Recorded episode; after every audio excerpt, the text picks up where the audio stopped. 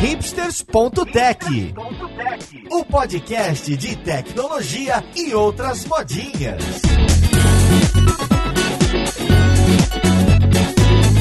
Olá, caros ouvintes, seja muito bem-vindo a mais um episódio do seu podcast favorito. Meu nome é Paulo Silveira, esse aqui é o hipsters.tech e hoje a gente vai falar de dois assuntos da moda. Olha só, hein? A gente vai falar de inteligência artificial e de investimentos financeiros. Então, são dois assuntos que bombam, tá todo mundo procurando. Falam que tem muito dinheiro nesses dois campos, mas quero ver se, se realmente dá para fazer alguma coisa. Então, vamos lá podcast e ver com quem que a gente vai conversar.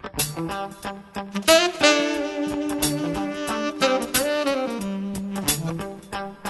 Para essa conversa de hoje, eu estou aqui com o Bernardo Aflalo, que é especialista em renda variável e inteligência artificial na Clear Corretora. Como você está, Bernardo? Tudo bem, tudo bem, Paulo. Valeu pelo convite aí, um enorme prazer. E junto com ele está o Roberto Indec, que é estrategista-chefe na Clear. Como você está, Roberto? Tudo bem? Tudo certo, Paulo, graças a Deus. Obrigado pelo convite também e vamos tentar ajudar o pessoal, que eu acho que é muito desse do nosso trabalho, né? Que é o trabalho de educação financeira que a gente faz tanto tempo e vamos conversar bastante sobre isso. Bacana, Roberto. E para me ajudar nessa conversa, eu tô aqui com o Thiago Santos, que é um dos líderes de Data Science aqui na Lura. Como você está, Thiago? Opa, tô bem, Paulo. Hoje que eu vou aprender a construir o robozinho que vai me deixar rico? É, isso mesmo, aposentadoria agora.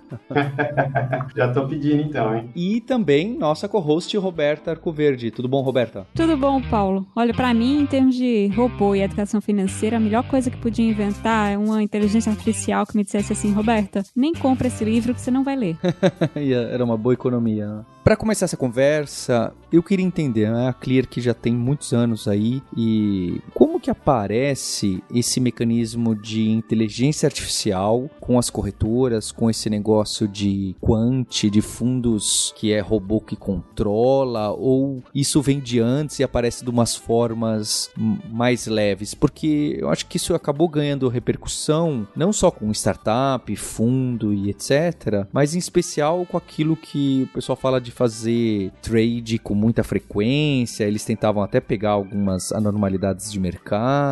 Onde que começa a surgir inteligência artificial ou até algo mais simples, tá? Às vezes a gente usa inteligência artificial e esse mecanismo todo de redes neurais é relativamente recente a aplicabilidade em alta escala. Como que isso começa a aparecer? Como que vocês começam a enxergar e falar, poxa, eu ser humano não vou dar conta disso aqui não, porque precisa olhar para mim ao mesmo tempo. Onde que começa essa automação? Legal. Posso, se o Bernardo me permite, vou, vou, começar a contar. Acho que é um pouco da história, tá? A gente tem que dar alguns passos para trás antes da gente entrar nessa parte de robô, nessa parte de automação, de inteligência artificial, né? O que, que a gente tem visto ao longo dos últimos meses, né? Não vou nem falar ao longo dos últimos anos. Talvez a gente até pode falar ao longo dos últimos anos, ao longo dos últimos cinco anos, né? Por que, que muita gente tem buscado cada vez mais entrar nesse mercado de renda variável, mercado de ações ou mercado de educação financeira? As razões bastante simples, né? Ao longo dos últimos anos a gente teve uma redução de custos extremamente elevado para a realização das operações. Né? A própria Clear ela foi a pioneira em zerar as taxas de corretagem, indo para taxa zero, quando as taxas cobradas por outras plataformas digitais de investimento ou até corretoras de valores eram uh, basicamente meio por cento da operação. Tá? Então, meio por cento da operação, você pega pequenos investidores, isso acabava inviabilizando a entrada dessas pessoas nesse mercado. Né? Então, está nesse processo. Hoje, outras é, plataformas digitais de investimento também já zeraram o custo de corretagem. E quando eu falo plataformas digitais de investimento, é um nome novo que a gente tem aí aproximadamente dois anos atrás que se começou a dar às empresas do setor, porque elas deixaram de ser necessariamente uma corretora de valores e passaram a ofertar por uma maneira digital e pensando muito mais em escala diversos outros produtos também. Então, eu acho que esse é um passo importante. O outro passo é a questão do avanço tecnológico, que também é muito grande, Paulo. Se a gente for pensar ao longo dos últimos. Eu não vou muito lá para trás, não. Estou pensando só ao longo dos últimos cinco anos o avanço enorme que a gente teve. E aí o Bernardo, eu tenho certeza que pode falar muito melhor do que eu nessa área. Nós tivemos também a redução da taxa de juros, né? redução da taxa de juros, para quem não lembra, no governo Dilma Rousseff, a gente teve uma taxa de juros ali em 2014, 2015, em 14% ao ano. Hoje, a gente está não mais no menor patamar da história, mas a gente está em níveis extremamente baixos, com juros, a taxa Selic em 2,75% ao ano. E um outro ponto, talvez o último aqui, o destaque que eu dou, é a questão da linguagem mais simples, mais fácil, mais aberta para as pessoas, com a contratação de influenciadores, olhando muito para lado das redes sociais. Esse crescimento também das redes sociais abraçou demais muitas pessoas que querem ou que quiseram entrar nesse mercado ao longo dos últimos meses. Enfim, então a gente teve uma série de avanços aí ao longo desse tempo, né? Então era importante a gente dar espaço para trás para contar o porquê que a gente chegou nesse lado de inteligência artificial, de automação. E aí eu tenho certeza que o Bernardo pode entrar para falar melhor do que eu também. Perfeito, Indec. De fato, também falando um pouco do porquê, né? Por que eu acho que o mercado financeiro ele é tão inundado de alguns tipos de soluções,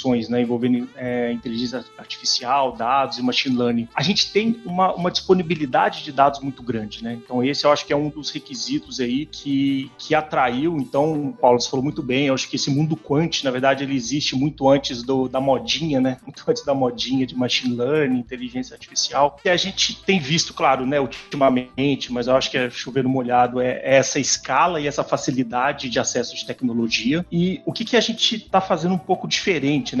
Se a gente estiver procurando uma solução de robô, inteligência artificial para operar sozinho, né, o que a gente está acostumado com os robôs, que você vai lá e contrata e ele tem uma estratégia ali por trás para operar sozinho, a gente tem muitas soluções no mercado. Né? A gente tem muita coisa já que pô, você pode pegar um de prateleira ou implementar o seu. A grande verdade é que a maioria das transações ainda são feitas por humanos, né? ainda são feitas por pessoas que é, estão ali estudando, fazendo cursos, dia a dia aprendendo. Então, assim, existe um gap, entendeu? Existe uma necessidade. O que a gente propôs aqui e já está rodando, já está trazendo resultado, é usar a inteligência artificial com foco no cliente, com foco no cliente pessoa física, o cara que está ali atrás das telas, comprando e vendendo, fazendo investimentos. Essa que eu acho que é a grande diferença aqui, tá? É esse foco no cliente, dado que ainda hoje a grande maioria das operações aí, se a gente pegar uma corretora como a Clear, né, ela acontece por humanos. Né? Você falou de grande quantidade de dados, né, que são uma coisa que mudou a área. Que dados são esses que são coletados e analisados, no caso, para esse tipo de inteligência artificial? Porque eu entendo, da forma como eu entendo corretagem, eu, te, eu sou completamente leiga no mercado financeiro, mas sempre que eu vejo um filme sobre o mercado financeiro, me parece que as pessoas que operam né, com, com corretagem, elas estão sempre de olho em notícias, em o que é está acontecendo no Oriente Médio, enfim, coisas que meio que fogem do meu entendimento normal de dado quantitativo, né? Me parece uma análise muito mais qualitativa de mundo do que quantitativa. Mas para sua inteligência artificial, o que que, quando você fala de hoje tem muito acesso a dados, que dados são esses? Você tem razão, eu acho que a gente tem uma, uma disponibilidade de, de dados de mercado, são bem relevantes, né? Então hoje a gente consegue fazer uma análise de sentimento de redes sociais, né, para saber se uma determinada ação pode subir ou descer. É, a gente consegue fazer crawlers de, de, de, websites que podem dar dicas para gente, né, de direções de, de ações. E uma coisa também que é um diferencial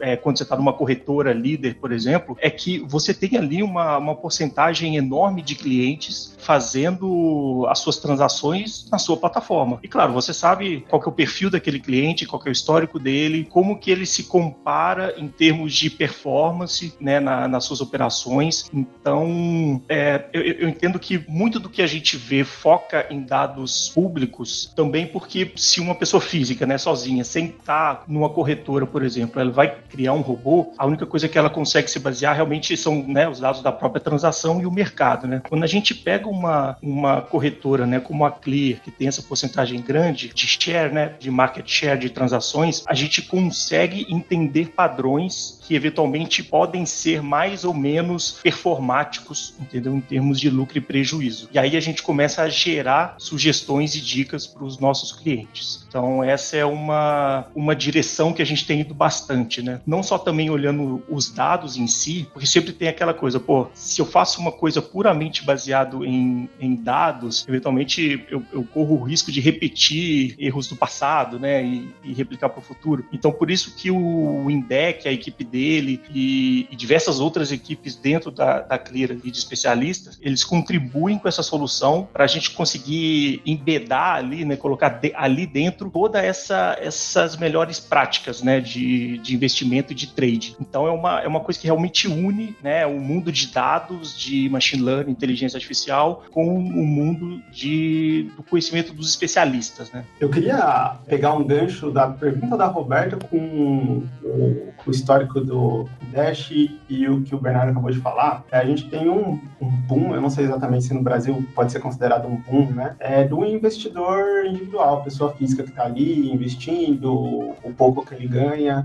É, tentando fazer render um pouco mais nos últimos tempos, né? Principalmente com o boom dos influenciadores e, e tudo mais, né? E eu imagino, eu não conheço tanto da área, que o time, o, o seu time, né, Bernardo, talvez tenha ali um, um, papel fundamental de conseguir maximizar e também democratizar o serviço como se fosse um assessor praticamente, né, através da inteligência artificial para tantos novos clientes que estão entrando no mercado, né? Dito isso, né, como a IA hoje consegue ajudar também, não só a maximizar, mas evitar a perda de dinheiro desses novos uh, investidores que não têm tanto conhecimento às vezes, ou que pode cair em um viés ou alguma coisa do gênero. Perfeito, Thiago, perfeita pergunta. E, e isso está bem no, no coração dessa solução, né? Que é justamente como que a gente faz os nossos clientes performarem melhor no, no trade, né? No dia a dia do trade. Você tocou na palavra vieses, né? E isso aí também é uma das coisas importantes para a gente. É, é, lá no início, o que a gente fez foi um estudo dos tipos de vieses cognitivos, né, que impactam. Existem diversos tipos de vieses que impactam de diversas maneiras na nossa vida, né, em diversas esferas, mas alguns são muito prejudiciais, principalmente quando a gente fala de investimento. Então, a gente levantou alguns de pesquisas bibliográficas, levamos para dentro, criamos fóruns grandes, né, para a gente discutir o que, que seria mais ou menos detrator ali de performance dos clientes, né. Daí a gente vai para os dados dados e começa a analisar se essas hipóteses são verdades ou não. Então, por exemplo, tem um dos vieses que foi o primeiro que a gente viu de relevância, inclusive foi o primeiro que a gente implementou, o viés da disposição, né? Que é uma, acho que a gente pode entrar um pouquinho mais no detalhe dos vieses, mas ele, ele é uma tendência que eu acho que talvez muita gente que se identifique, né? Eu mesmo, às vezes, eu, caio nele sem querer, que é uma tendência de segurar posições de perdas, né? Por mais tempo do que posições de lucro. Então, a gente, isso tem a ver com uma, uma aversão aversão à perda. Né? Então a gente, se a gente compra uma ação e ela cai, ao invés de desfazer relativamente rápido dela e seguir a vida, investir outra coisa, quase como se a gente esperasse que a ação, né, a gente espera ela retornar para a gente evitar qualquer tipo de perda, né? Isso muitas vezes acaba é, acentuando a perda no final do dia, né? Então esse é o tipo de viés que a gente consegue empacotar isso daí em modelos, em algoritmos de detecção de anomalia, por exemplo, quais clientes que fazem isso de uma maneira mais sistemática ao longo do tempo, e aí a gente impacta eles, né? A gente informa, fala exatamente o que está acontecendo e dá dicas de como poder não cair mais nesse viés, né? Então esse é um tipo de exemplo aí de como que a gente usa essa inteligência artificial para melhorar a performance do trader, né? E essa, essa é o, esse é o centro dessa solução. Eu fiquei até já curioso, vou até emendar mais uma pergunta aqui, então desculpa aí, pessoal, eu fiquei curioso na realidade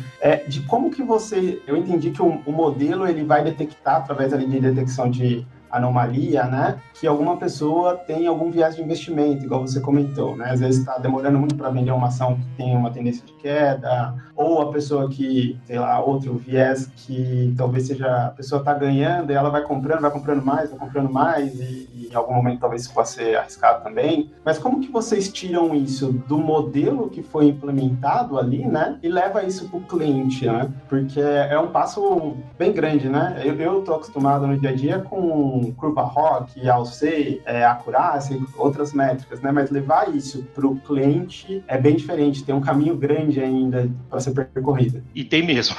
a gente até brinca, né, que quando você chega no resultado do modelo, né, quando chega na curva ROC, por exemplo, que você citou, a gente está 50% do caminho, né, ou menos de 50%. Todo o resto é colocar isso em produção, é impactar o cliente ou a empresa, medir, né, colocar teste AB e ver se está certo. Então, esse, todo esse resto aí é um, é um exercício muito mais pesado, né? É uma atividade muito mais pesada. Então, assim, qualquer arquitetura por alto tá, da solução, qualquer coisa, a gente vai um pouquinho mais no detalhe em algum ponto específico. Tá? Hoje a gente faz um cálculo em batch, né? A gente pega, por exemplo, hoje de manhã eu pego tudo que aconteceu on, é, nos últimos dias, né? Inclusive ontem, por exemplo. A gente faz todos esses cálculos. Então, hoje, em termos de linguagem, né, de arquitetura, tá praticamente tudo em Spark Spark, a gente usa o PySpark, né? Basicamente, assim, como a gente lida com uma quantidade enorme de dados, né? Então a gente está falando de, pô, imagina, todas as transações de todos os clientes dos últimos meses, né? A gente está falando de centenas de milhões, de bilhões de linhas, né? De, e aí a gente, por isso que a gente vai para uma arquitetura bastante escalável, né? Que é essa de, é, principalmente baseada em Spark. Então toda a parte de manipulação super pesada de tabelas, a gente coloca totalmente paralelizável. Todo pipeline de cálculos, ele é, a gente usa uma biblioteca open do Python que chama Kedro, que ajuda bastante em termos de uma parte de ML Ops, né, de Machine Learning Ops. E aí no final, então assim, enquanto a gente está com quantidade de dados muito massiva, a gente está paralelo. Depois a gente traz isso para uma máquina é, local, né? Aí a gente traz para o Python tradicional, para o Pandas, né? Que o pessoal está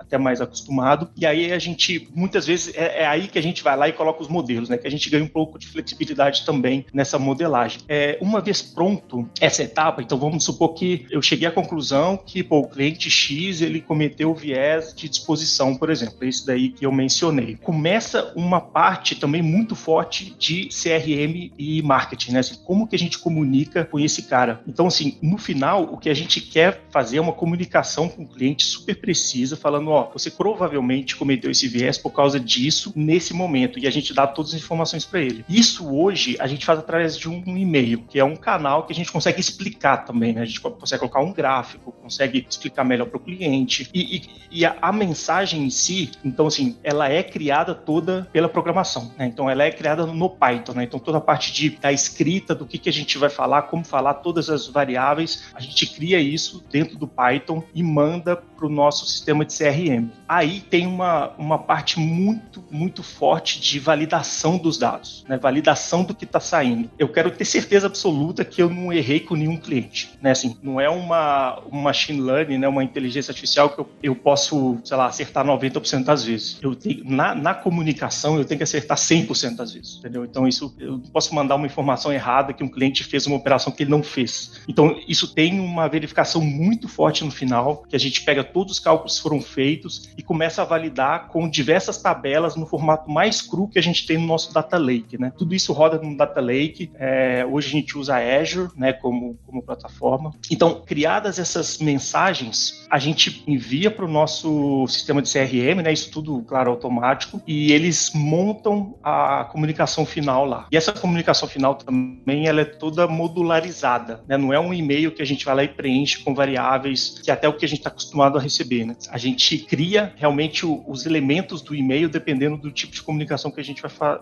fazer com cada cliente. Tá? E a gente envia isso daí no início do dia seguinte, né? Para se, se, o cliente, por exemplo, cometeu um viés ontem, eu quero alertar ele hoje antes de, de abrir o pregão, né? O mais cedo possível para que ele possa tomar as ações dele. Então, assim, por alto, essa é a arquitetura, né? Em poucas palavras. E eu acho que das coisas mais relevantes aí é justamente essa validação dos dados finais. É, só para garantir que tudo que vai, a gente tem certeza do que está indo. Eu imagino só as regex que vocês devem ter para fazer a validação do, do texto ali no final.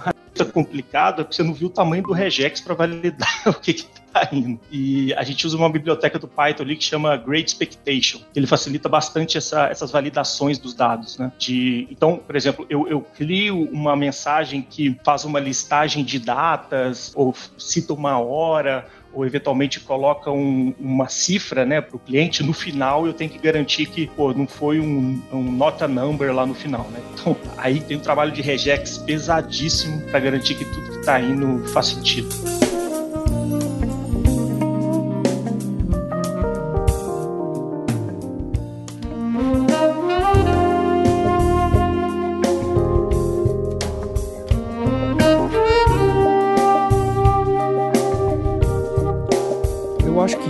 Dada a explicação que o Bernardo fez aí de Data Lake, mil frameworks, etc., já responde um pouco a pergunta. O que me aparece é, é claro, né, aproveitando para fazer um disclaimer, é, tem gente que é inteligente e sabe programar e entende um pouquinho da bolsa e fala, já sei, vou ficar rico aqui, põe um monte de dinheiro e a gente sabe as tragédias que acontecem. Então, aquele disclaimer para ninguém ficar super animado, super animada e sair fazendo loucura. Mas eu queria entender um, um, um pouco disso. Dado que a gente tem um monte de framework, um monte de modelo, inclusive que você não precisa dominar mais mais o modelo matemático que está por trás, já que está tudo pronto em um monte de biblioteca, etc. Por que que hoje a gente usa muito corretoras, fundos e etc. para fazer isso, sendo que eu poderia aqui rodar um scriptzinho, plugar numa API que várias corretoras disponibilizam, não só corretora, não é? E eu faço o trade automatizado aqui, de acordo com uma regra de um robozinho que eu vi que lá na Croácia funciona bem. Vou tentar aqui na Bovespa, no, no contrato futuro, sei lá eu do que. Por que, que eu deveria tomar cuidado com isso? Ou não? Vocês estão me incentivando, vai lá, Paulo, mete bronca, sai rodando os scripts aí. Ô Paulo, veja, isso é uma decisão muito pessoal, tá? Quando uma pessoa ela entra no mercado e ela vai operar, você tem perfis em termos de análise de operacionais, de que forma que você quer, quanto tempo você tem disponível para operar no mercado. Você tem perfis de pessoas, por exemplo, que se conhecem, são pessoas extremamente gananciosas e que às vezes elas querem operar muito mais do que deveriam. Ou seja,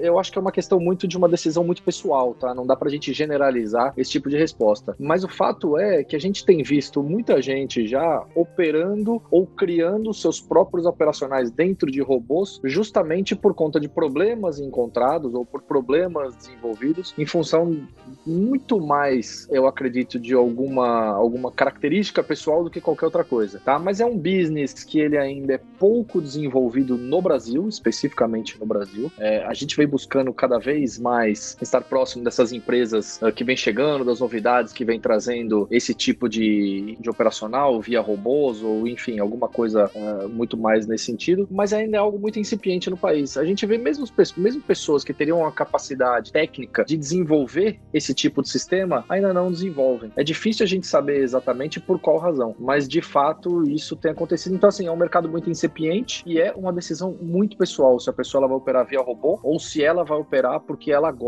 de operar por ela mesma. É, e até reforçando aí, né, o, esse ponto, eu acho que se você nunca operou, né, e escutou esse, está escutando esse podcast, vai sair investindo, então acho que vamos, vamos dar um passinho para trás aí para essa é uma atividade, principalmente vamos falar do day trader, né, especialmente, é uma atividade de bastante risco e eu acho que entrar nela desconsiderando que isso é uma atividade como qualquer outra, é uma profissão como qualquer outra que requer preparo, requer estudo, é uma armadilha, né? É uma armadilha que eu acho que a gente tem que evitar sempre, né? No nosso um dos um dos pontos, assim, eu acho que tá na veia da Clear, né, essa questão da, da educação. Então, isso tá na, tá na veia, dá cursos, dá é, materiais né, gratuitos para o pessoal poder entrar na bolsa de uma maneira mais tranquila, né, com, com um risco mais controlado. E o que a gente está fazendo aqui é justamente essa educação personalizada. É, não só, pô, a pessoa pode ir lá e fazer o curso com o INDEC, por exemplo, para entender, né, na, melhor da, da bolsa, do day trade, mas a gente está fazendo uma educação sabe, one-on-one ali. É quase como se tivesse um personal trainer ali do, do investimento do seu lado, é, te dando dicas e falando o que, que, pô, o que, que tá dando certo e o que está dando errado. Né? Então esse é um ponto importante aí que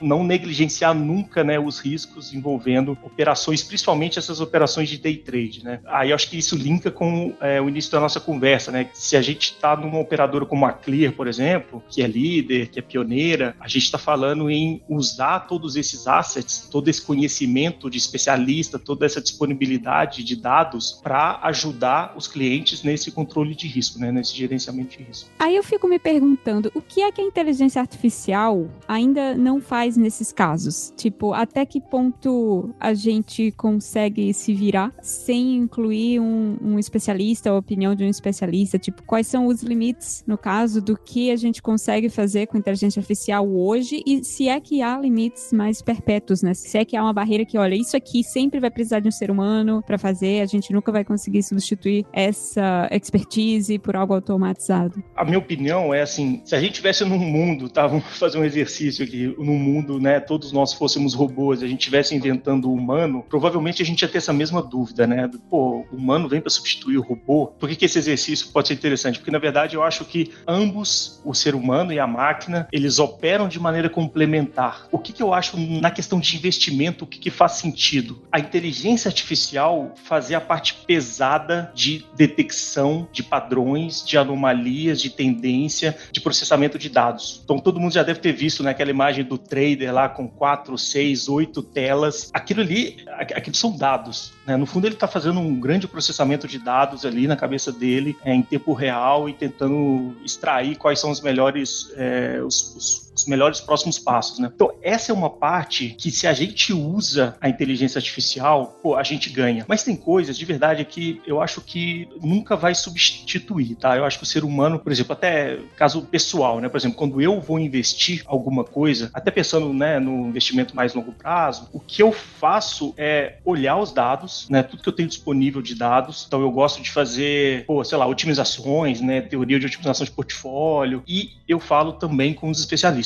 Então, eu falo com um assessor, eu falo com um pessoal é, mais técnico para ver se eu estou indo na direção certa ou não. É, porque acho que tem padrões de mercado e tem situações da vida da gente que a máquina não consegue processar, pelo menos ainda, né? Não sei se um dia vai, vai chegar. Eu vejo que o homem e a máquina, eles, eles vão andar juntos. E não só em investimentos, tá? Eu, eu acho que em tudo, na verdade. No caso de vocês, como uma corretora, o principal caso de uso é porque vocês têm fundo ou vocês oferecem um robô para os clientes ou porque é para auxiliar os assessores da corretora? Qual é o principal caso de uso de toda essa infraestrutura que você citou, Bernardo? Ou os principais? Sim, essa infra ela foi criada realmente para impactar os clientes, né? Então, assim, a gente fazer toda essa inteligência e impactar o cliente final que está operando ali junto com a Clear. E assim, não é que um, não é um produto que você precisa assinar, não é, não é nada disso. Assim, você operou na Clear, né? A, a, gente começou com o day trader, porque a gente entende que é, o, é a pessoa ali que é, faria melhor uso, tá? pelo menos imediato dessas informações, mas vamos expandir, né? Estamos expandindo para tudo, né? Para todo tipo de investidor. Então, assim, essa arquitetura, tudo isso foi criado pensando nisso. Ela saiu de uma necessidade que foi identificada é, junto com o pessoal da Clear, né? Quando a gente juntou todo mundo e viu que tipo de viés, que tipo de dicas que as pessoas fariam mais sentido. A gente tem o pessoal da mesa também, né? De renda variável, que é o pessoal que tem mais contato com o cliente é, no dia a dia. Eles identificam muita coisa que a gente consegue melhorar, né? Quais são as dores do cliente. Essa, essa comunicação, né? O e-mail que a gente manda hoje, a gente tem uma pesquisa no final que a gente já teve mais de 6 mil pessoas respondendo. E na pesquisa a gente pergunta do, né, do que, que ela gostou, do que, que ela não gostou, do que, que ela sugere, do que, que ela não sugere. Então eu gosto de pensar que, na verdade, o cliente clear, ele também ajudou a construir, né? E ele, e ele ajuda diariamente a construir essa, essa solução. Então, assim, o foco é isso, é ajudar o cliente, é usar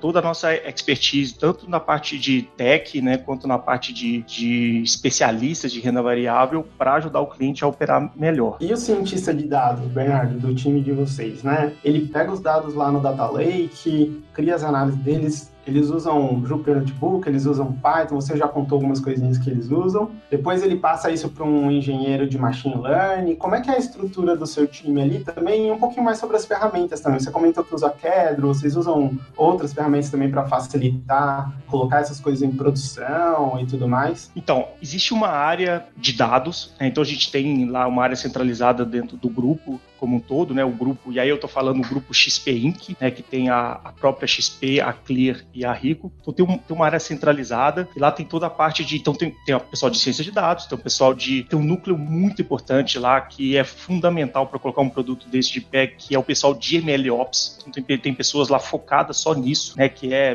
como produtizar os né, assim, tudo que a gente faz ali de maneira robusta. E o pessoal de engenharia, claro, para fazer toda essa ingestão no, no Data Lake. Então, assim, a parte de exploração, a gente fica realmente nos notebooks Jupyter e a gente usa bastante o Databricks também, da Azure. O Databricks, ele não só como a engine de processamento, mas também como a interface, né, para fazer a exploração inicial do, dos dados. Então, quando eu falei, pô, a, a, gente tem uma hipótese que os nossos clientes podem estar cometendo um viés. Por exemplo, vou falar de outro viés, que é o viés de superconfiança. O que, que é o viés de superconfiança? Né? A pessoa, ela tem uma sequência de, de ganhos no trade que gera uma superconfiança nela ela momentânea e eventualmente faz com que ela aumente os riscos. Ela se expõe mais, tá? Vamos supor que ela esteja tradando ali um contrato, né, um mini contrato, por exemplo, ou uma ação, e depois de uma sequência vitoriosa, ela fala assim, pô, mas espera aí, se eu tivesse operado 10, eu tinha ganhado 10 vezes mais. E ela aumenta essa exposição e acaba perdendo muito mais até do que ganhou antes, né? Então, vamos supor esse viés. O que eu faço, o que a equipe faz, é assim, investigar esse viés, usando principalmente aí o, o Databricks. Né? Então, bate nas tabelas do Lake, as ordens estão lá, as, as execuções estão lá, a gente tem informações dos clientes de maneira geral, né? E aí a gente usa principalmente PySpark e SQL, porque geralmente essa exploração ela é feita em dados brutos, né? E dados brutos de renda variável, geralmente a gente está falando de algo que não vai caber na sua máquina,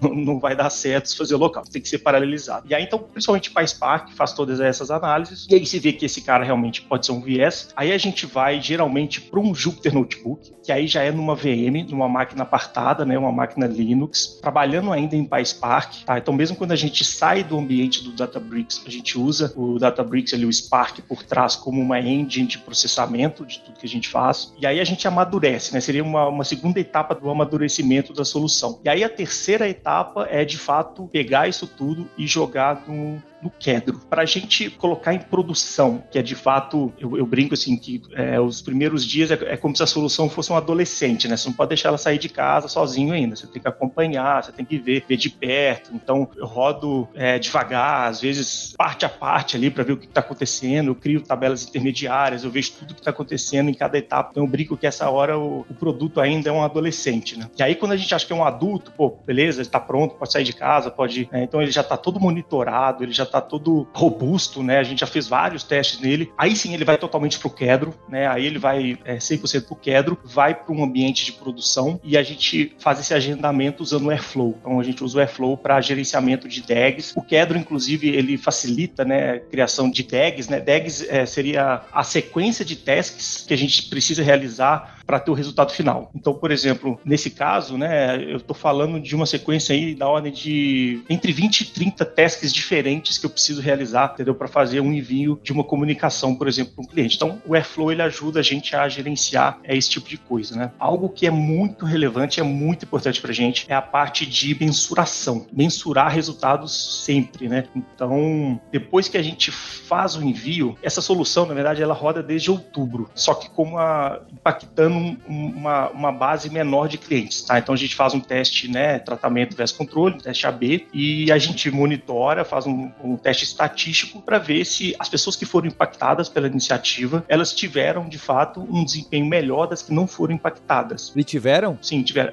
Foram mais de 20 mil pessoas que participaram desse teste, isso desde outubro. A gente faz um teste muito devagar, ele tem que ser fail safe. É igual eu falei, assim, a gente não pode errar nunca com nenhum cliente. Então esse é um ponto importante, né? Por isso que a gente gente pô, ficou seis meses fazendo esse teste e agora a gente está fazendo um lançamento oficial né, da, da, ferramenta. O que a gente viu é o seguinte: o, o, nosso principal ponto é a gente quer que os nossos clientes tenham é, um lucro melhor. Quem, quem, está tendo lucro, aumentar o lucro e quem eventualmente está tendo prejuízo, reduzir o prejuízo. Né? Então a gente quer que as pessoas tenham uma performance melhor. Quando a gente compara o grupo tratamento contra o controle, tá? nessas mais de 20 mil pessoas que, que foram impactadas, a gente vê um acréscimo de lucro, né, de reais por contrato operado. O contrato, né, do que a gente está falando aqui, desse mercado futuro, é como se fosse a quantidade de ações que você compra, né? Então, assim, por contrato que você opera, a gente vê um acréscimo de alguns centavos. O teste AB nosso, que deu uma significância estatística legal, está da ordem de 24 centavos por contrato operado. Então, assim, se a gente pega um cliente que opera mil contratos numa semana, que é um, é um número bastante normal, bastante usual, a gente está falando que esse cliente, que na média foi impactado pela iniciativa, teve 240 reais a mais, né, uma performance melhor de 240 reais em relação àquele que não foi impactado. Tá? Então, assim, esse é o grande demonstrador dessa nossa iniciativa, que pô, os clientes que de fato estão recebendo essas indicações, eles estão performando melhor. E o nosso foco de praticamente todas as comunicações realmente é o gerenciamento de risco. Então, eu falei do efeito de disposição, né, do cliente segurar a posição de perda. É muito importante, por exemplo, o cliente usar ordens do tipo stop. Né? A ordem stop loss, por exemplo, é uma ordem que você coloca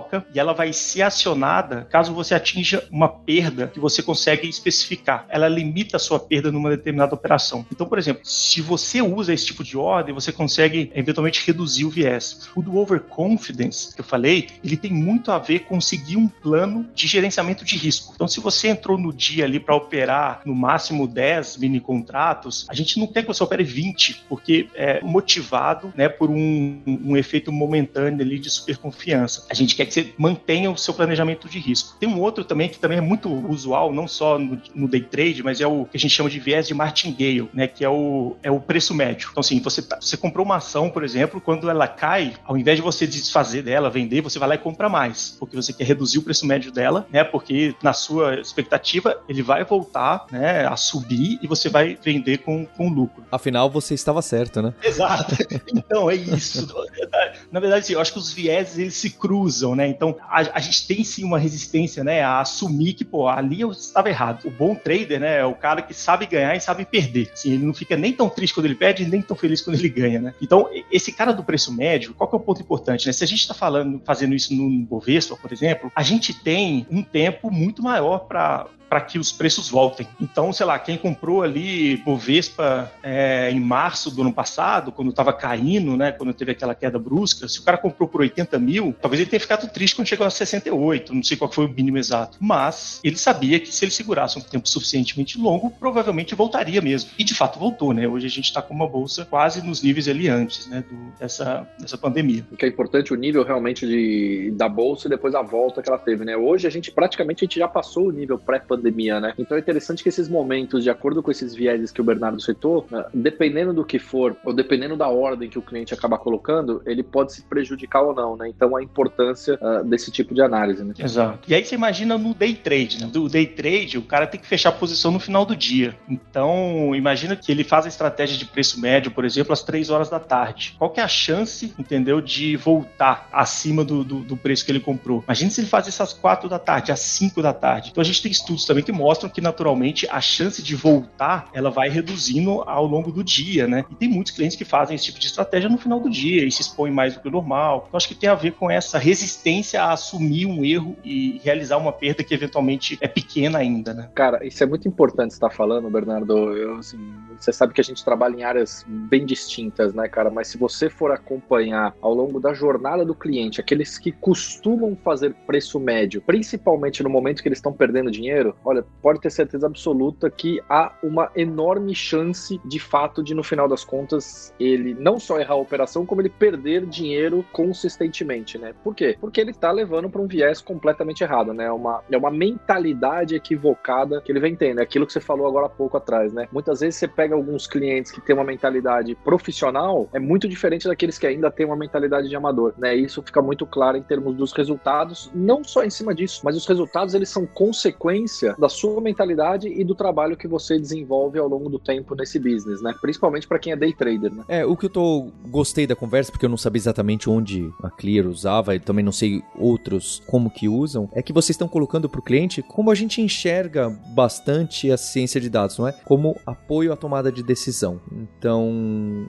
é claro, tem fundo que usa internamente, fundo quant, tem pessoas, né? Eu tenho um amigo, o Fernão Guerra, lá do, do Google, que tem um canal no YouTube que ele faz vários scripts, ele gosta de fazer, mas achei interessante vocês estarem tão avançados na aplicação e ainda não é, ó, oh, clica aqui que eu faço tudo para você, uma maluquice escondida que você não sabe o que tá acontecendo. Não, a gente tá usando para dar apoio no, no geral. Acredito que, obviamente, para planos futuros vocês pensem em coisas mais malucas, mas eu gosto dessa abordagem porque é, olha, tô te oferecendo aqui alguns insights, inputs, sinais, etc. Quem toma a decisão final ainda tá com você e em especial essa dos bias, não é? Desses esses vícios ou essa emoção que a gente costuma colocar. Algumas que às vezes podem até ajudar, é claro, mas muitas delas cegam a gente porque é difícil você agir com frieza. Você acha que está agindo com frieza, mas não está, não é? é? Aquele que você fica cego, nem, nem você percebe. Então eu gostei dessa abordagem, eu, eu não sabia antes de gravar com vocês que era esse o caminho. É legal, e assim, uma referência que eu gosto bastante é o livro do Daniel Kahneman, né, do Rápido e Devagar. Ele, ele estudou bastante os nossos viés cognitivos e até muitas das nossas referências foi baseado no livro dele, né? E é engraçado, né? Eu tava lembrando aqui desses comentários que a gente tem dos clientes do final, né? Teve, já tiveram alguns que colocaram, que escreveram assim, olha, pô, muito legal, gostei bastante. Inclusive, assim, a gente tem uma nota, né? O cliente pode dar uma nota entre 0 e 10, e 85% dos clientes né, deram entre 9 e 10. Então, realmente, a receptividade está muito boa por causa disso, né? A gente ajuda o cliente a ele tomar as decisões e ele seguir o melhor caminho. Mas aí, assim, engraçado, voltando aqui no né, o comentário do, do cliente, ele agradeceu, ficou, pô, foi legal, gostei bastante, mas um detalhe, eu opero com robô.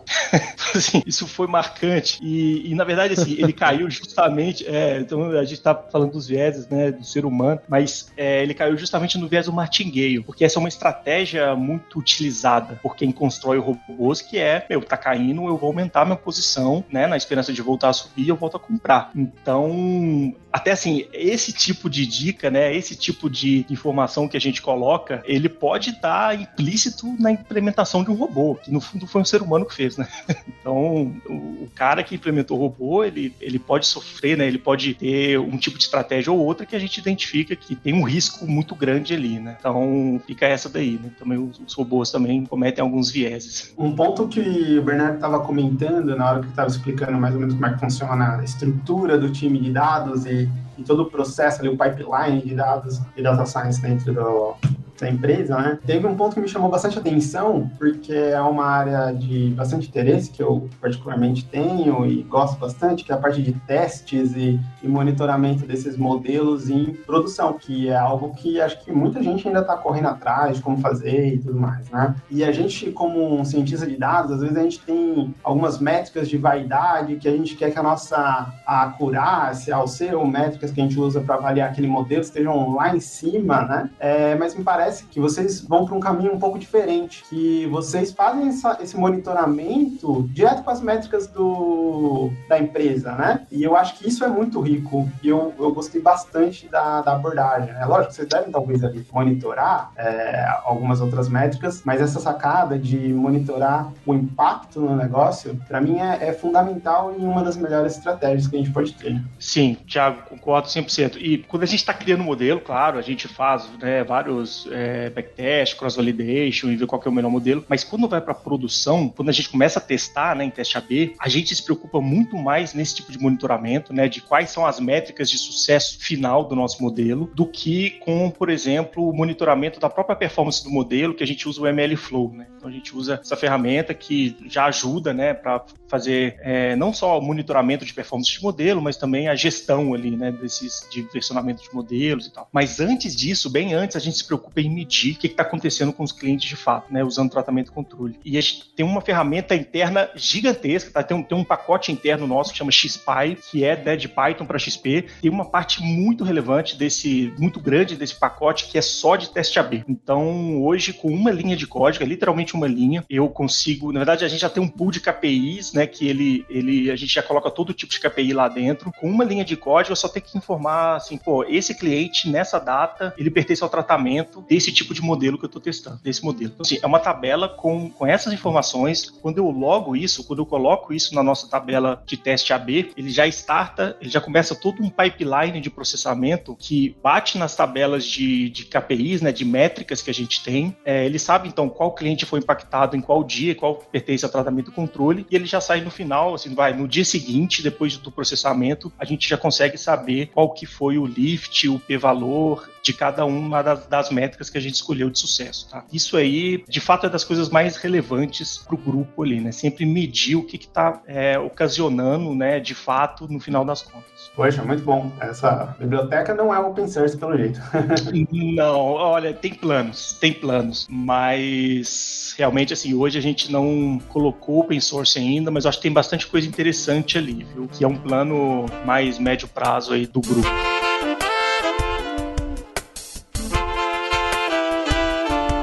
Bernardo, Roberto, queria agradecer a participação de vocês, é, da Clear. Esse é um assunto muito interessante e delicado, porque eu sempre tenho medo de a gente gerar ansiedade nas pessoas, mas eu acho que a gente tratou de forma muito honesta, muito bacana. Parabéns aí pela evolução. Não, Paulo, obrigado, obrigado pelo convite, um prazer imenso. Obrigado, Roberta, Thiago, muito bom o papo hoje. Eu acho que o uso de uso robusto, né, consciente de, de tecnologia, de ciência de dados, de inteligência inteligência artificial, ele, ele vai chegar em, em todas as esferas, assim, não, eu acho que não adianta nem a gente ficar ansioso. Tudo que pode ser automatizado no sentido, né, e dando performance pra gente vai ser. E a gente tem que sempre receber isso com muitos bons olhos, né? Então, o que a Clear fez aqui é realmente dar o primeiro passo nesse sentido, né? Então, com essa, essa inovação aqui, realmente é a primeira vez no Brasil que isso está sendo feito. Verdade, eu, eu também queria agradecer o convite, Paulo, todo mundo que nos escutou até agora. Eu, eu, recentemente me perguntaram, né, como é que eu vi esse mercado daqui cinco anos. Eu acho que é uma resposta muito difícil de dar, né, dado o que a gente teve ao longo dos últimos cinco anos, né, que foi uma transformação gigantesca nesse mercado de ações, mercado de renda variável, contratos futuros, enfim, até a parte dessas empresas de análise que agora estão crescendo bastante, né, e algumas outras empresas também entrando nesses, no business um pouco mais, com uma tecnologia mais avançada, né, então a, forma como eu enxergo isso é exatamente assim, é a tecnologia cada vez mais entrando, não na questão no sistema da plataforma digital de investimento, mas entrando cada vez mais na cabeça do cliente para que ele possa se beneficiar é, das características dele com aquilo que ele deseja, com os objetivos que ele deseja alcançar, né? Então, é, eu também quero agradecer vocês e ao Bernardo também, que cada vez mais a gente, que ele traz cada vez mais essa consciência, esse trabalho muito bem feito aí que tem sido desenvolvido. Então, obrigado a todos. Obrigado, Roberto Thiago, e agradecer especialmente a você,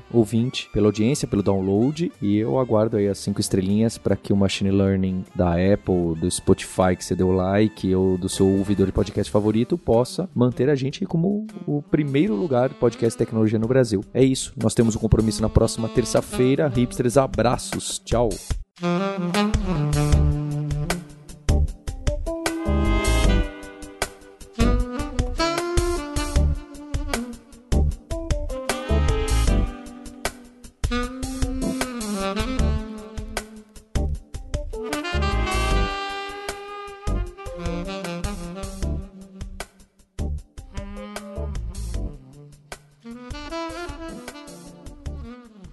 Eu sei que você gosta bastante do conteúdo que nós da Lura trazemos com hipsters no YouTube, no Instagram e em outros podcasts. É o Alura Verso e eu queria a sua ajuda na expansão desse universo de nerds, hipsters e devs. E para isso, meu primeiro pedido é que você se inscreva em youtube.com/alura e receba as notificações dos vídeos que a gente traz toda semana. A gente tem o scuba.dev que são entrevistas com alunos e alunas da Alura, mostrando a trajetória que essas pessoas tiveram, o que, que elas estudam, para onde foram, em que empresa trabalham, como chegar a trabalhar fora do, do país. A gente também tem vídeos técnicos do Alura Mais, além do hipsters.tube, a famosíssima série que está voltando no YouTube com toda a força, onde eu entrevisto pessoas para falar sobre os frameworks e as tecnologias da moda, com vídeos muito bem produzidos. E a segunda dica é para você se inscrever em alura.com.br imersão, deixar seu e-mail totalmente gratuito, você vai receber uma newsletter que eu, Paulo Silveira, CEO da Alura, escrevo pessoalmente com reflexões reflexões sobre o mercado de trabalho, startups, o profissional em T, especialista versus generalista, tudo que roda ao redor desse universo, que somos nós, nerds, hipsters e devs, pessoas genuinamente interessadas em saber como as coisas funcionam. Eu tenho essa paixão e imagino que você compartilhe ela comigo também. Obrigado.